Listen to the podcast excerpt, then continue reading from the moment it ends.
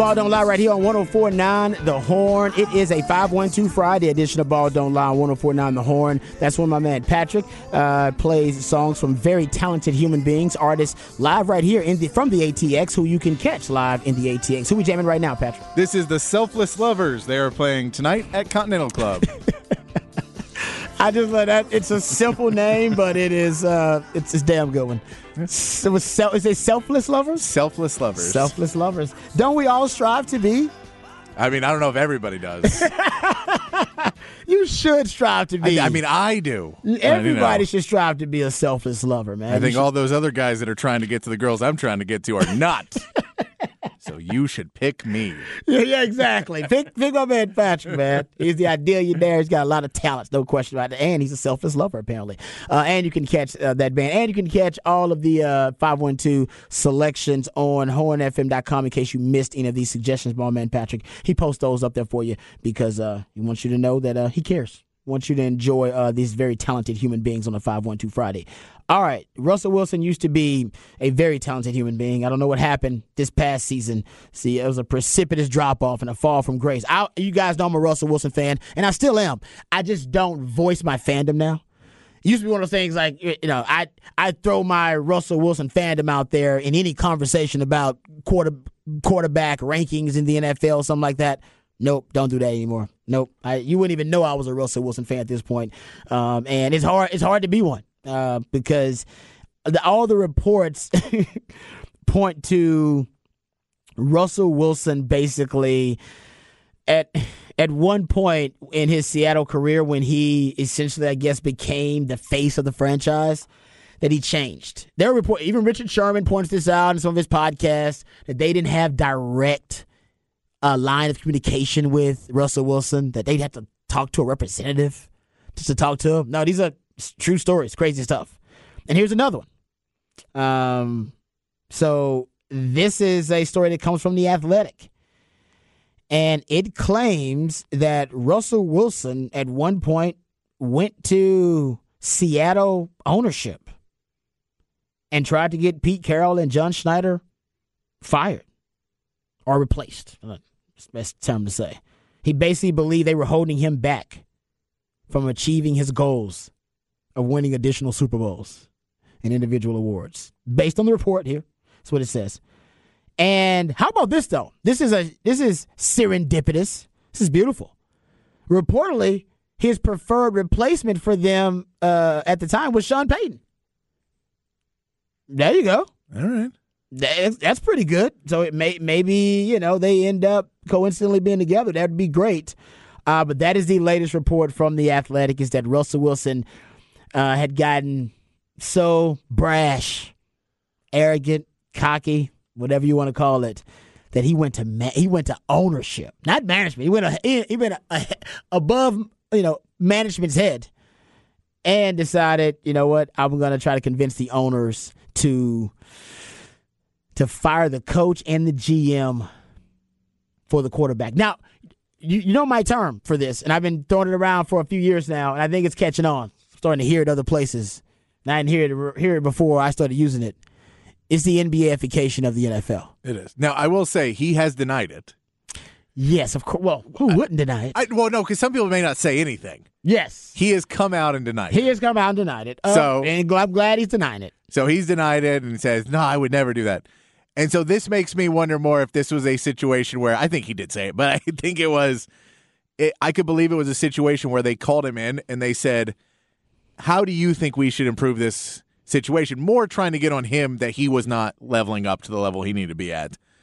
And his response to how can we make this situation better was, well, maybe it's time to bring in a new system and new general manager. If we're not getting over that hump, it's clearly not me. So it has to be the other people that are in charge here, which would mean Pete Carroll and general manager. And you take if we change them out, and he goes, well, how do we fix it? He goes, well, Sean Payton is uh, he's leaving the Saints, so maybe we get him to come in, and then we like I can, I can see that. I can, I see, can that. see that to where it's not like an end of season meeting, and they just it's part of the discussion. Yes, and Yeah. so it's not as bad as him picking up the phone and calling ownership to say, "Hey, you need to fire everybody." But to, he was asked the question of how to improve the team, and his response was, "Well, maybe these guys are the problem, not me."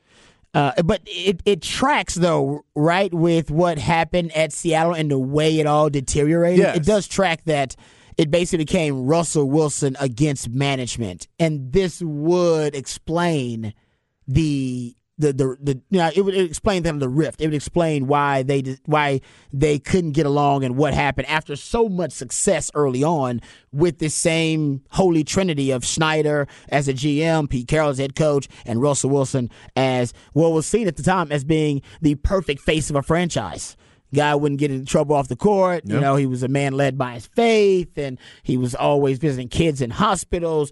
I mean, everybody loved, and he was he was a he was a damn good player on the field. And turns out that Pete Carroll and John Schneider and the organizational culture of the Seahawks at the time, which remember that Legion of Boom leadership was strong Yeah. a lot of strong personalities in that group, man. That was Bobby Wagner. You know, Richard Sherman. That was a strong group. You know, Marshawn Lynch, strong group. He wasn't in Legion of Boom, but you get my point. There's a lot of leadership on that team. They Yeah. didn't need the quarterback to assert himself and be the leader, alpha male of all alpha males. They had a lot of them there. And as they lost those guys and he had to take on that role, it would seem like that's when, The crack started show. yes, Yeah, no, it, it seems as if, and I mean, we all saw it last year because that was the discussion. Was we talked about it, and everybody else talked about it. Was is it time for Pete Carroll's career? And I would have said, yeah. It seems like Pete Carroll's lost the team.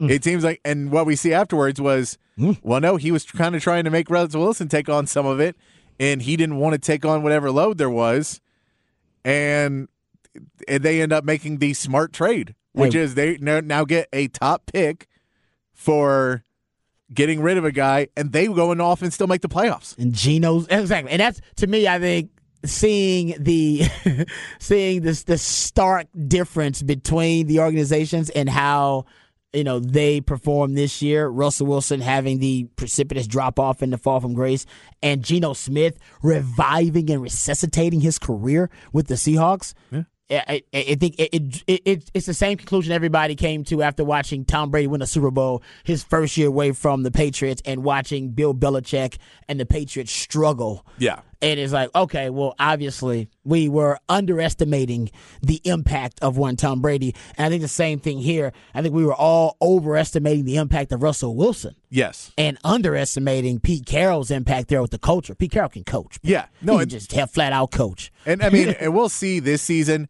because there is this whole weird cloud over all of it too. Because part of it is you're like, was Nathaniel Hackett the worst coach? Like, is he just the worst coach? He was pretty bad. And that's the thing, though, is is it really? Because we know he's bad overall, no matter what, because he couldn't figure out a way past the Russell Wilson problem.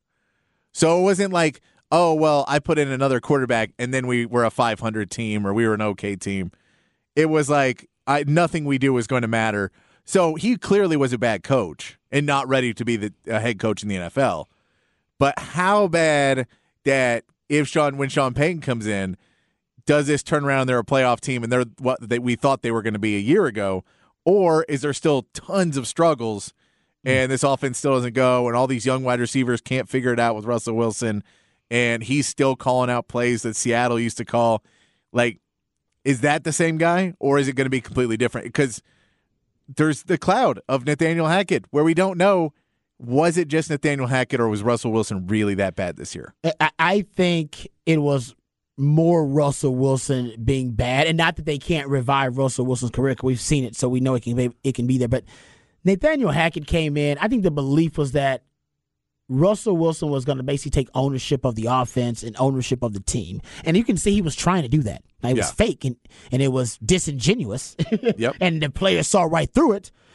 now the reports we're saying is that Russell Wilson doesn't know how to be a leader. Okay, at least based on the reports. The Athletic also reporting that Russell Wilson had his own office on the second floor. Yes. I ain't, I ain't never known a player in, on, on a football team in the NFL to have their own damn office. No, I, That's I've crazy. heard of it of They when said- players retire. They said the same floor where coaches and executives worked, Russell Wilson had an office.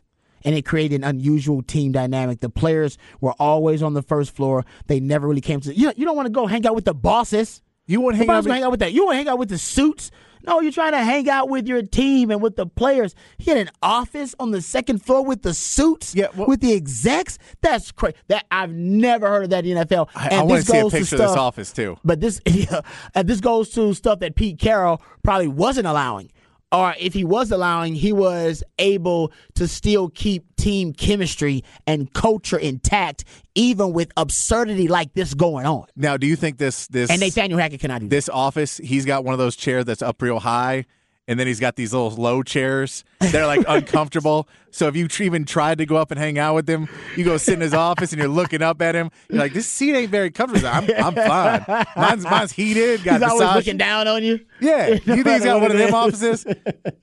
I guess. Well, Russ sounds like that kind of guy. Unfortunately, these stories sound that. That, kind, that he's got that desk that's wide enough. That means that one of you has to lean over the desk to do a handshake, and he's not leaning, but his hands out. So you got to lean over to do it.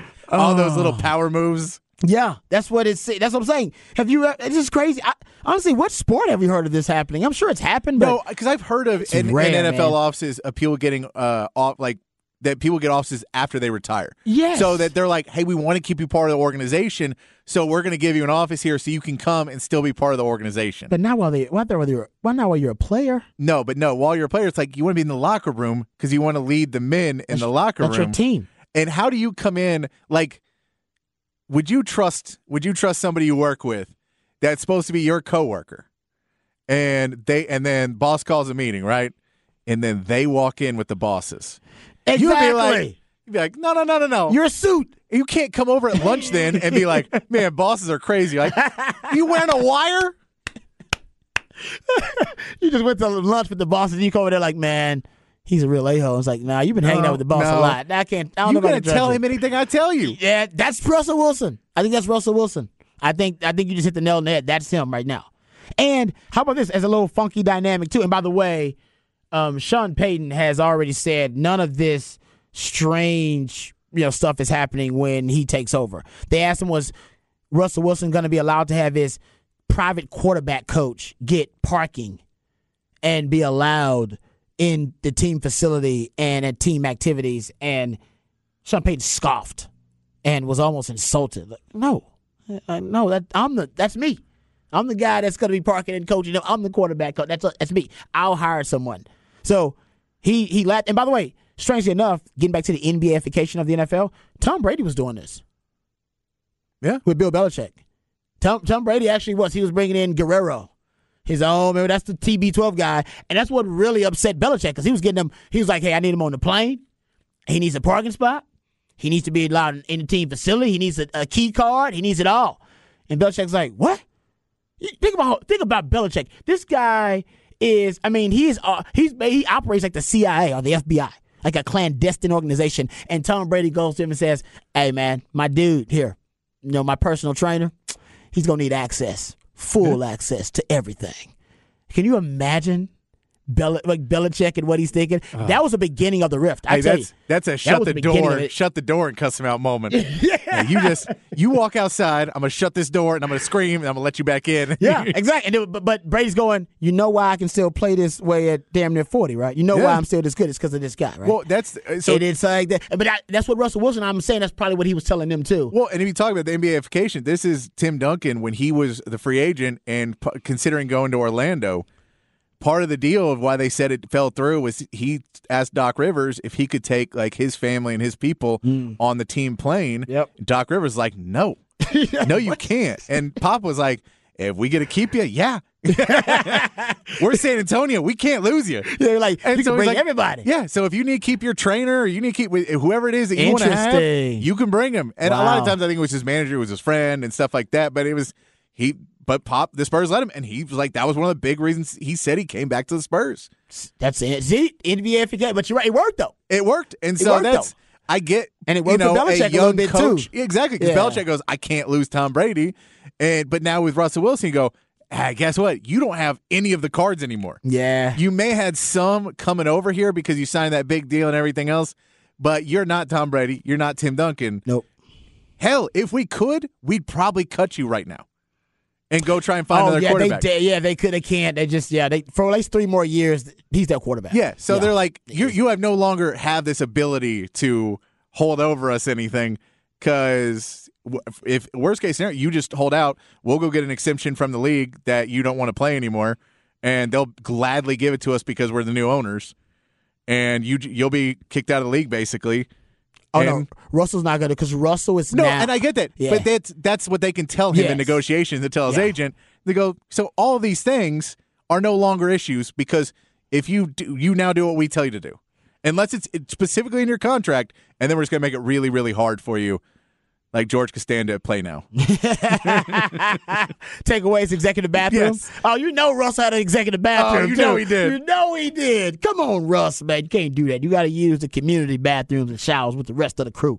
Uh, also, how about this little strange dynamic? Reminds me a little of Kellen Moore's promotion and ascent. Remember Kellen Moore? As soon as he got done playing with the Cowboys, he immediate, immediately got the job as the quarterback coach of the Cowboys of Dak Prescott. Davis Webb, who's NFL veteran, spent last season backing up Daniel Jones. He's being hired as the Broncos quarterback coach. Yeah, He's only 28 years old. He's going to be coaching Russell Wilson, who's 34 years old, um, and he's one of the youngest coaches in the NFL. Listen, I, I really do trust me some Sean Payton. So if Sean Payton has vetted Davis Webb for this job, I'm gonna trust Sean Payton. I think Sean Payton's a hell of a coach. I really do. I got a I got a really high opinion of Sean Payton. This is a questionable hire. No, qu- it is. It's a questionable hire. There's no doubt about it. But I'm gonna trust that Sean Payton knows what the hell he's doing. I bet we've seen that's the trend. I mean, Scott Tolzien just comes in with the Cowboys, former quarterback. You try Davis that? Webb just comes in for the uh, Josh McCown gets his first coaching gig. He's a quarterback coach for the Carolina Panthers now. So this quarterback coach position has really gone the way of we're just going to bring in a quarterback who's been out there and seen what it is to be on the field in the NFL, and maybe they can help uh, our quarterback have that eye set and help us in the coaches room tell us what it's actually like in the headset on the sideline. Because I guess that's where people have taken is like, hey, we're in the coaches room, we don't want the quarterback in there, but we want a coach in there who can tell us, hey, man, when when I what I, that guy sing is this yeah. because I was there and I can tell you what these guys are doing. it's just strange because you know they in terms of the i guess the technical aspect of things and they are a quarterback so i guess they can take everyone through the drills it's just strange that this is a new era i know why the cowboys did it because the cowboys did it because of familiarity too Yeah. they wanted a quarterback who knew the system to also be teaching Dak the system. Yeah, yeah. in the same. So I get all that. This is not really that because it's not the same system. This is just him believing that Davis Webb it can be that mediator, I guess, between whatever Sean Payton's teaching and being able to make sure that it is received and also acted upon and executed by Russell Wilson. Yeah. Davis I mean- it's, it's, it's just strange. That's all. It is no, I mean he It's may be. Sean Payton may think he's a good leader. He may think he's a good middleman of being able to deal. I'm sure there's a reason There's why. a reason. Why he was Yeah. like, all right, I have to work with Russell Wilson. I think this is a guy who, when I want to yell at Russell Wilson, I can yell at Davis Webb, and then he can tell Russell Wilson. That's a good point too, because you're trying to resuscitate Russell Wilson's career, and you're gonna do it with Davis Webb helping you. So he sees something. There's there's Yes. a there's a specific reason. I haven't really identified it yet, but I'll figure it out. I'll But I mean, they they also they, there's also Sean Payton going to the Broncos. His first choice for uh, defensive coordinator, we kept hearing, was Vic Fangio. He's like, I'm not going back there, and then he ends up with Vance Joseph, who they fired as head coach.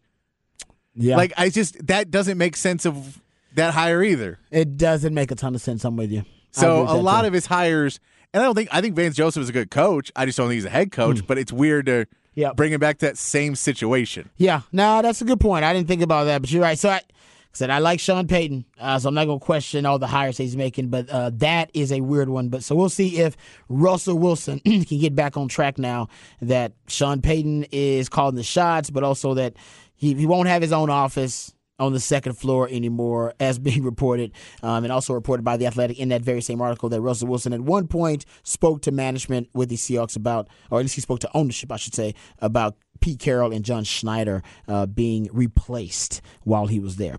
Let's get to this Lamar Jackson story just really quickly too, because I, not, I don't really know what, and it's getting back to the NBAification of the NFL. I don't really know where this thing is going to end up. Right now, it looks as if Lamar Jackson, who the first mistake was made by Lamar Jackson in this whole thing. The, the, the Ravens have made more mistakes in the Lamar Jackson negotiation for a new contract, but Lamar Jackson made the first mistake. And the first mistake made by Lamar Jackson was representing himself. Yep. That was the first mistake in this whole thing. Yeah. It, it was it was a bad move, and now he's too far down the path to turn. I guess you could just hire somebody, but now I think the damage has been done. Well, and not only that, not only the damage has been done, Damage you're been way already. past the, the point of starting a negotiation anew with a new guy. what I said. You can't- you're because too- you're what March seventh is the date You for just- a, it's too- franchise tag. Yeah, you're just too far along at this point. And, you know, it's kind of how you would probably be advised against representing yourself in court. Somebody would probably say, no, that's, man, that's not a smart move. You should hire a lawyer for that. Same thing for this situation with Lamar Jackson. And what is being reported by Jeremy Fowler basically is that Lamar Jackson, uh, in a nutshell, wants a fully guaranteed deal.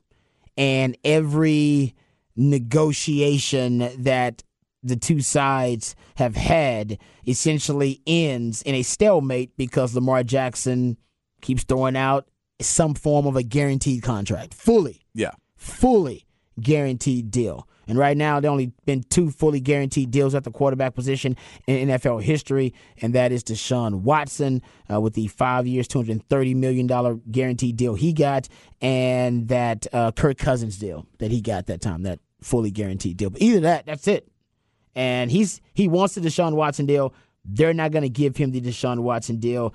That is the stalemate. And right now, I don't see the the Baltimore Ravens budging. And I, I think it's smart for Lamar Jackson to hold out too, because somebody somebody will pay him a fully guaranteed deal. No, and I think this is the problem there in Baltimore as well. We talk about villains all day. I don't think either one of them wants to be the villain in this, which is why he's dragging out. Because if I think he just came out and said, "I want a fully guaranteed deal," they're not going to give it to me, uh, which I, I fully understand. This their the way their organization works. They don't believe that they should pay a quarterback fully guaranteed. So I think for it's best for both of us to move on. And if he says he would move on, then they can trade him and then go get a bunch of first and rebuild this franchise because they're missing a lot more than a quarterback.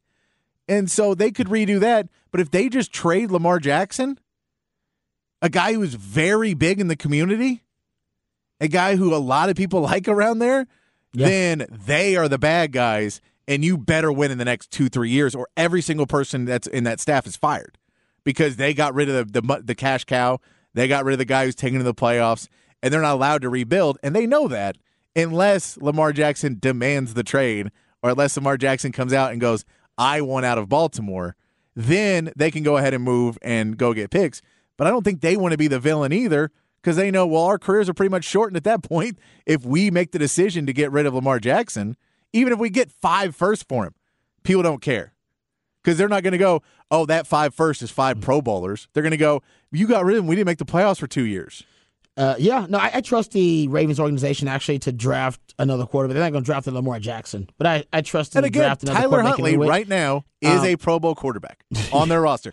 I know that's silly, and it's silly that That it's is silly. But Tyler Huntley is a Pro Bowl quarterback on their roster. They do not have to draft. They can draft and fill that defense back up because their defense is super bare bones right now, and that was always their identity. I think that says more about the state of the Pro Bowl than it does about the skill I set agree. of one Tyler I agree. Huntley. I like Tyler Huntley, but, I But yeah. the uh, the Ravens have a choice to put him on a franchise tag. They could put him on an exclusive franchise tag, which would be set at forty five million. He get forty five million uh, for that year, um, and then the Ravens would be able to. Con- you know, control his rights. They could trade him under that franchise tag. They could sign him to an extension on that franchise tag for a certain time period. Uh, also, there's the non-exclusive franchise tag, and this is a lower uh, annual salary per year number. But also, if a team wanted to submit an offer for uh, for Lamar Jackson, they would have to give up two first-round picks to submit an offer for him. So you got to give up two first round picks, and then you can start negotiating with him. I think I think Lamar Jackson could be worth more than two first round picks, honestly. If they Oh, end I- up I- trading him, yeah. I think he's worth two first and probably a I don't know a, a second, third, something Oh like no, that too. I, I'd say there's probably three or four teams. Well, there's, there's at least three teams in the NFL right now, I guess, who Jets, would be willing. Falcons, Jets, Falcons, at least, possibly the Panthers, possibly the Panthers. They're in that conversation. that would give up a three first and a fully guaranteed contract. And I know that's a lot, but these are franchises that have been struggling for a while, and if they feel this is the guy who can pick them up to that next level, they Yeah. might be willing to give, or at least two first and a second and a third, and uh, you know, That's part of the NBAification of the NFL, though. First round picks, the Rams were the best example. Are undervalued. They- They've been under undervalued. Yeah, they- Uh, or- the- or they've been overvalued, I should say. And now teams are figuring out that they're overvalued. Well, and it's- and now you can give up first round picks for more proven commodities. and it's not the same as the in the NBA because it's way more noticeable in the NBA. But the uh, once you get past pick 12, 13, 14, you start to get into real hit or miss territory. And so it's like we're we could get a a Hall of Fame player here easily. But we could also get a guy who bust out because he just looked really good in college. And so Mm-hmm. now those late first so if, if we're winning, those first round picks we're giving up, pick 28, that is not nearly as valuable to me cuz I that's a that's a crapshoot pick at 28. Now top 10? Yeah, yeah. No, that's worth a lot of money. Agreed. But that 28th pick I'm not worried about. Uh, Texture says the Bears. Yeah, the Bears are in a what's that? The cat is it the catbird seat? Is that the term? They really are in a power position. They have Justin Fields, so they have a quarterback of the future if they decide, hey man, let's just go all in on Justin Fields. They got the number one overall pick, so they got serious draft capital, and there are multiple teams, including the Texans or the Colts, should be trying to move up to get that pick just to try to get themselves some prime position in the draft as well. And they could always decide, you know what, we're trading Justin Fields and we're going to use that number one pick to take us a quarterback. Or I agree with the Texer. They could jump in that Lamar Jackson sweepstakes and say, listen, man, we'll give you Justin Fields. He's basically Lamar Jackson light. We'll give you that. You can keep the same system you got going and whatever. We'll give you. Matter of fact, ironically enough, the uh, Bears stole their offense from the Ravens. Yeah. Remember, I told you guys when the Bears first broke out that new look offense with Justin Fields after their bye week. It was when they were watching film and they saw the Ra- Ravens offense, and then one of the coaches said, "Man, why don't we just run that with Justin Fields? Because he can he can do all that stuff." And they did it, and he blew up. So they really could just kind of throw him right into the mix there with the Ravens with their scheme, what they're doing. Todd Monken can really you know weaponize his skill set, and then they can decide, hey man, we're gonna offer up Justin Fields, and we'll offer up you up a first round pick. Give us Lamar Jackson. Give us the man. We'll give a new contract. He can be the face of the Chicago Bears. We hadn't had a, a quarterback here in a long time. Justin Fields. I guess he's the face of the future for the franchise, but I think Lamar Jackson would be a much better face. Fan friendly face for the uh, Chicago Bears fans out there. So, yeah, that's a good one, too. That That's a really good one. I like that. Uh, all right, we got. Uh, Oh, actually, my man Harsh is not here, so no Harsh Knock Life. But in that Harsh Knock Life segment, uh, we'll do a Texas basketball preview. We'll talk about Texas basketball big game coming up this week, weekend versus Baylor. Also, the ladies uh, who are also leading the Big Twelve right now. They got a big matchup, I believe. Oklahoma is this Oklahoma this weekend. Who they play? Oh uh, yes, yes, it's Oklahoma this weekend. Oklahoma. And it's uh, uh, a 10K for 10K, which we'll talk about too. Oh, I like that. All right, we'll get into that too. We'll talk some Texas basketball on the side right here on Ball Don't Lie, 104.9.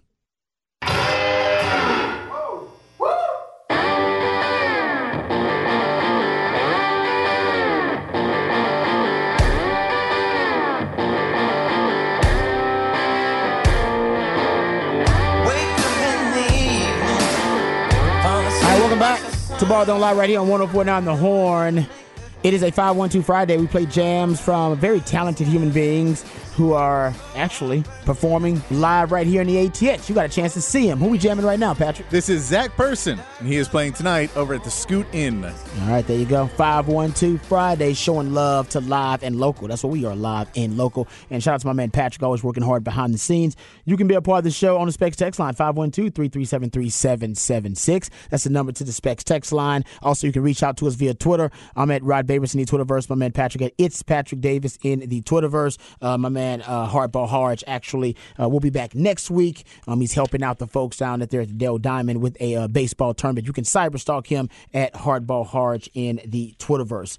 All right, a couple of uh, things here that I want to get into. Texas basketball, big game coming up versus the Baylor Bears tomorrow. As a matter of fact, you'll be able to hear that live right here on 1049 The Horn. Ladies also in action. This is a big weekend for men and women's basketball uh, on the 40 acres because both have a chance uh, to keep their hopes alive of winning the regular season Big 12 title. Uh, Texas men will be doing it on the road at Baylor. Texas women versus Oklahoma this weekend. We'll we'll talk some more about that. It's actually a really cool uh, charitable promotion uh, that Coach Schaefer eh, has been uh, pumping up the last actually for a while now. He's been pumping this up, so we want to do our part too. So we'll get into that in a second. Let's talk Texas men's basketball. So I saw this little factoid about quad one wins. Uh, this is one of the new uh, ways that they are going to determine uh, the seeding in the NCAA tournament. They have the different quadrants of wins, uh, depending on if you play a team at home, on the road, at a neutral site. And quad one, obviously, the most competitive quadrant of wins. And the Big 12 has played 148 quad one games, which would get them uh, per team at 14.8 quad one games played per team so far in the Big 12. Um, the Big 10 is second with 12.4 per team. And the SEC is third with 10.5 per team. So nobody's played more no conference has played more quad one games than the Big 12. Also, the Big 12 has more wins, 73 quad one wins as well. Um, so the Big 12 is as tough as they say it is. It is a really competitive league. Um, but the Longhorns, right now, along with the Kansas Jayhawks on top of the, the Big 12, and one of the biggest reasons, honestly, is Sir'Jabari Rice and what he's been doing. I love this stat. I'll give uh, Hook'em Headlines credit because where I got it. Uh, it talks about clutch time scoring, clutch time stats said uh, Sir'Jabari Rice's clutch time stats. He's got 51 total clutch time points. If uh, their definition of clutch time is the same as everybody else's, I believe it's the score within five points in the last five minutes. I believe that's it. Yeah. But sometimes some coaches it's it varies a little bit. I think that Chris Beard called it winning time, and he had like it was a little variation, but pretty much the same thing.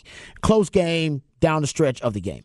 Uh, 51 total points for Sir'Jabari Rice, 4.25 points per game in clutch time. That's second among Big 12 guards.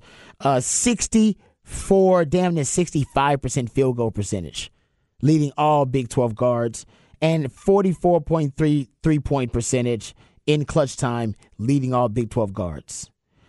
I mean, the argument can be made that he's your best player in clutch time, that he is your closer. The stats back it up, the eye test backs it up. And honestly, I, I, told you guys before the season started that I talked to somebody on uh, as a member of the Texas basketball team and just asked him straight up. I say, "Who's the guy? Just tell me who the guy is. Like, who's the guy?" He said, "Sir'Jabari Rice is the guy." It was that simple. Didn't and he didn't hesitate. He didn't he didn't pause. He didn't think about it. He didn't go, hmm. I said, man, who's the guy? He said, Sir'Jabari Rice is the guy. And I came on these airways and I told you guys, I said, I was told that Sir'Jabari Rice is the guy. That he's gonna be the guy. That he's he's cool, calm, and collected. He's got poise, and his basketball IQ is through the roof. Those all the things I was told, and honestly, all came to fruition. It's, yeah more and more, eh, eh, the more and more we get to see him, uh, the more uh, polished he looks in clutch time. Yeah, and I mean, I, I, will give Marcus Carr credit that Marcus Carr is a really good cut clutch player as well, but he is the focus of most of these teams' defenses. And so you you need a secondary weapon, and when you have a guy that is as good as Jabari Rice is, that it makes it not even a secondary weapon. You just go, well, we don't even have to. We'll just distract. We don't even have to have Marcus Carr really try and do anything he's going to pull defense just gravitationally yep. because people are going to be worried about him hitting it because he has that deadly little fadeaway turnaround that he hits that he's killed all season long. And we go, all right, we'll go with that. And then we got Jabari Rice on the outside, and now you have two guys you have to guard at the end in clutch time.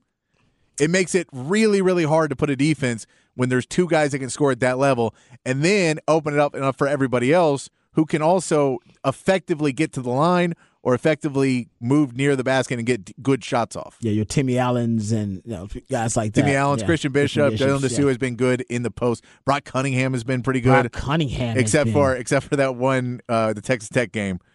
Yeah, that one, that one is what, what people may stick in their mind. But uh, so many other points in this game in this season, Brock Cunningham has been a point when no one else could score. He's been the guy to take the shot and hit the bucket, and also at the end of games when people are leaving him open. But you know, and Matt Butler had that stat about his plus minus is oh. through the roof. And so you're like, if you can put all those pieces together, and, and Jabari Rice, I really thought, uh, like at the beginning of the season, he seemed like another glue guy, right? And yeah, he's I agree. It, he seemed like yeah, that's a great point. He's kind of eased his way into this role. Yeah, because right? he was a glue guy at the beginning of the season. Yeah, I, I agree with that. And now he's just all of a sudden you're like, Whoa, well, he may be the be- he may be the MVP by the end of the season. Uh, yeah, that's a great point because at the beginning of the year, I was like, oh no, he's just playing the role that he needs to play, Yeah. and it's almost like he was wait because I think his basketball IQ it may be just a credit to how how smart he is as a player. It seems like he was just waiting to see exactly what role was needed for him to play. It's like I can do, I can play like three or four different Yeah. roles on this team, but what is most needed for this team to be successful? What role do they need me to play? And he's kind of switched up though that role throughout the year a little bit. And now he's he's in the closer role. Yeah, and I think too part of that is when Rodney Terry took over, the style of offense favored him a bit more. Ah, that's a good point. And, then I think also just everyone on that team is a little bit freer in taking good shots now with Rodney Terry. That I think it just opened up where the it, it gave more of an open competition for everyone. If you can score, go in there and score because we need buckets. And before it was a bit more regimented of all right, we trust these guys to be our shooters. We don't want guys that we don't necessarily believe to be, you know, high percentage shooters taking a lot of shots. And we saw Tyrese Hunter just struggled so much throughout the season that you needed someone else to step up, and that's where he just went in and said, "All right, let's let's not have Tyrese Hunter take as many. I'll come in and take all these shots. I'll be the guy down the stretch. I'll be that guy that when he's when they're leaving me open for three. And again, I'll say it. I've said it a bunch of times. His pump fake good enough that now people are staying down on the pump fake by not even putting their hands up to try and train themselves to not jump, which means he can shoot over the top of a lot of these guys because they're so trained to stay down that unless it's a really good defender who kind of trusts his instincts and will, you know, really try and get in his face at least and put a hand up, a lot of these guys don't even have a hand up when they're running out to him anymore to try and train themselves not to jump. He's adjusting to the scouting reports. Yeah. Then At first, everybody was jumping at the, the shot fake because nobody really knew about it. Now the scouting report is best shot fake in college basketball. Do not foul, fall for it. Nobody's falling for it. So he's like, well, I got space. Well, and then if he gets Yeah. if he gets a little bit of it, he'll drive now and knows if I drive, the big man is always going to go for that pump fake because they're looking for blocking shots. On the perimeter, you're not used to blocking a lot of shots, so you're like, oh, it's easier for me to stay down on the perimeter. But if I get in the paint and I pump fake, that six ten guy is going to jump out of the gym, and all I got to do is lean towards the basket and lay it up, and he's coming down on top of me, and I'll probably hit it and get two free throws. it really is a house of cards for the defense because if you fall for, if you don't, you know, obviously fall for the pump fake, you give him space to shoot it. You fall for the pump fake, he can go right around you, which he does really well. And if he does get in the lane and the big man falls for the pump fake, he just gets to the line and creates contact. He's It really is. Like it's a, it's a very savvy uh, type of game, and that plus minus number you're referring to, I love this because it it's it gives a credit to uh, Sir'Jabari Rice too. Uh, Brock Cunningham last game he was plus 25 in 23 minutes. Uh, he's two plus 227 this season. That's the fourth best mark in the Big 12, behind two of his teammates. Marcus Carr at plus 246 and Jabari Rice at plus 232. And then there's Grady Dick at plus 266. So, yeah, two of those come off the bench for the Longhorns, which is why their bench is so potent, and they're going to need it versus the Baylor Bears. I think the one thing I'm watching the most in this matchup, Patrick, has got to be can Tyrese Hunter stack quality performances back to back? I mean, the Longhorns, it'd be great, you got to go win, everything like that, but I think it would help them so much more if he's able to stock kind of stack, I should say, quality performances on top of one another late in the season. And then maybe, just maybe, what the team has been whispering and hinting at all year long like, no, we're not worried about Tyrese Hunter's struggles because we just need him. To be playing his best basketball at the right time. Yeah, well, that's just a good point too. But just need to be playing his best basketball at the right time, which is right now. Yeah. That's no, and I mean, and honestly, he's going to have his hands full because he did a lot in, in game one. Keyonte George.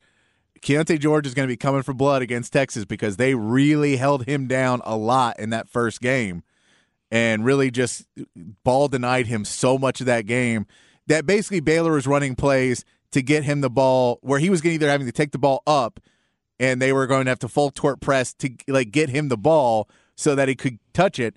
Because once they get the ball up in the half court they were shattering him, and Tyrese Hunter was one of the main guys, really just on top of him the whole time. Yep. So he's gonna. So that defense for him is going to be huge. Not getting into foul trouble, and then you've got to worry about. And I have to say this name, uh, Chamwa Chachahua or Chachua.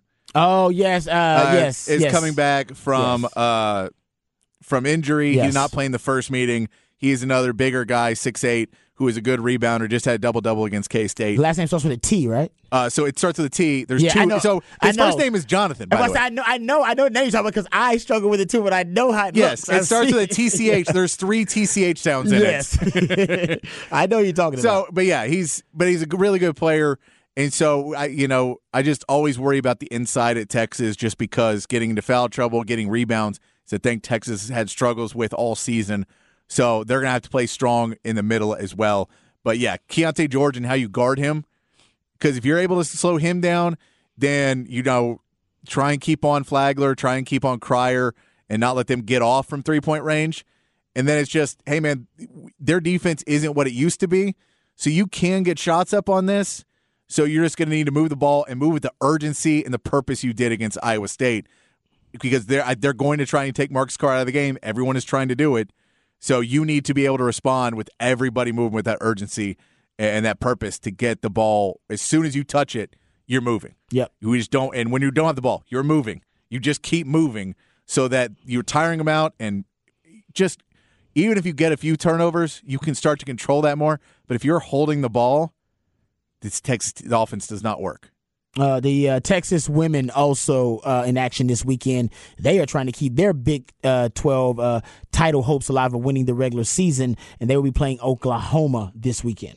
Um, so just want to give a shout out to the ladies Yes, too. and it's 10k for 10k. So Yes. get out there. Vic Schaefer is uh is putting up 10k of his own money, uh, and a bunch of people are going to match it. Uh, if 10k, if 10,000 people show up at the uh, Moody Center for this game, uh, they raised over 135 thousand dollars, and they did this last year for the Neighborhood Longhorns Foundation. So uh, hopefully it'll be a big success again this year. That's Team is playing really well right now. it so definitely go, will go be because they, they didn't do it in Moody. They did it. In, they, They this didn't the first time they're doing There's it. in more Moody. seats at the Erwin. That's true. We just need more more money in Moody though. Exactly. Need more money. That's more seats in Earn, but more money in Moody, so we should be okay. Uh, all right, we'll come right back. We got off the record on the other side, right here on Ball Don't Lie. Wonderful on the horn. Hey, it's Kaley Cuoco for Priceline. Ready to go to your happy place for a happy price? Well, why didn't you say so? Just download the Priceline app right now and save up to 60% on hotels. So, whether it's Cousin Kevin's Kazoo concert in Kansas City, go Kevin, or Becky's Bachelorette Bash in Bermuda, you never have to miss a trip ever again. So, download the Priceline app today. Your savings are waiting. Go to your happy place for a happy price. Go to your happy price, Priceline.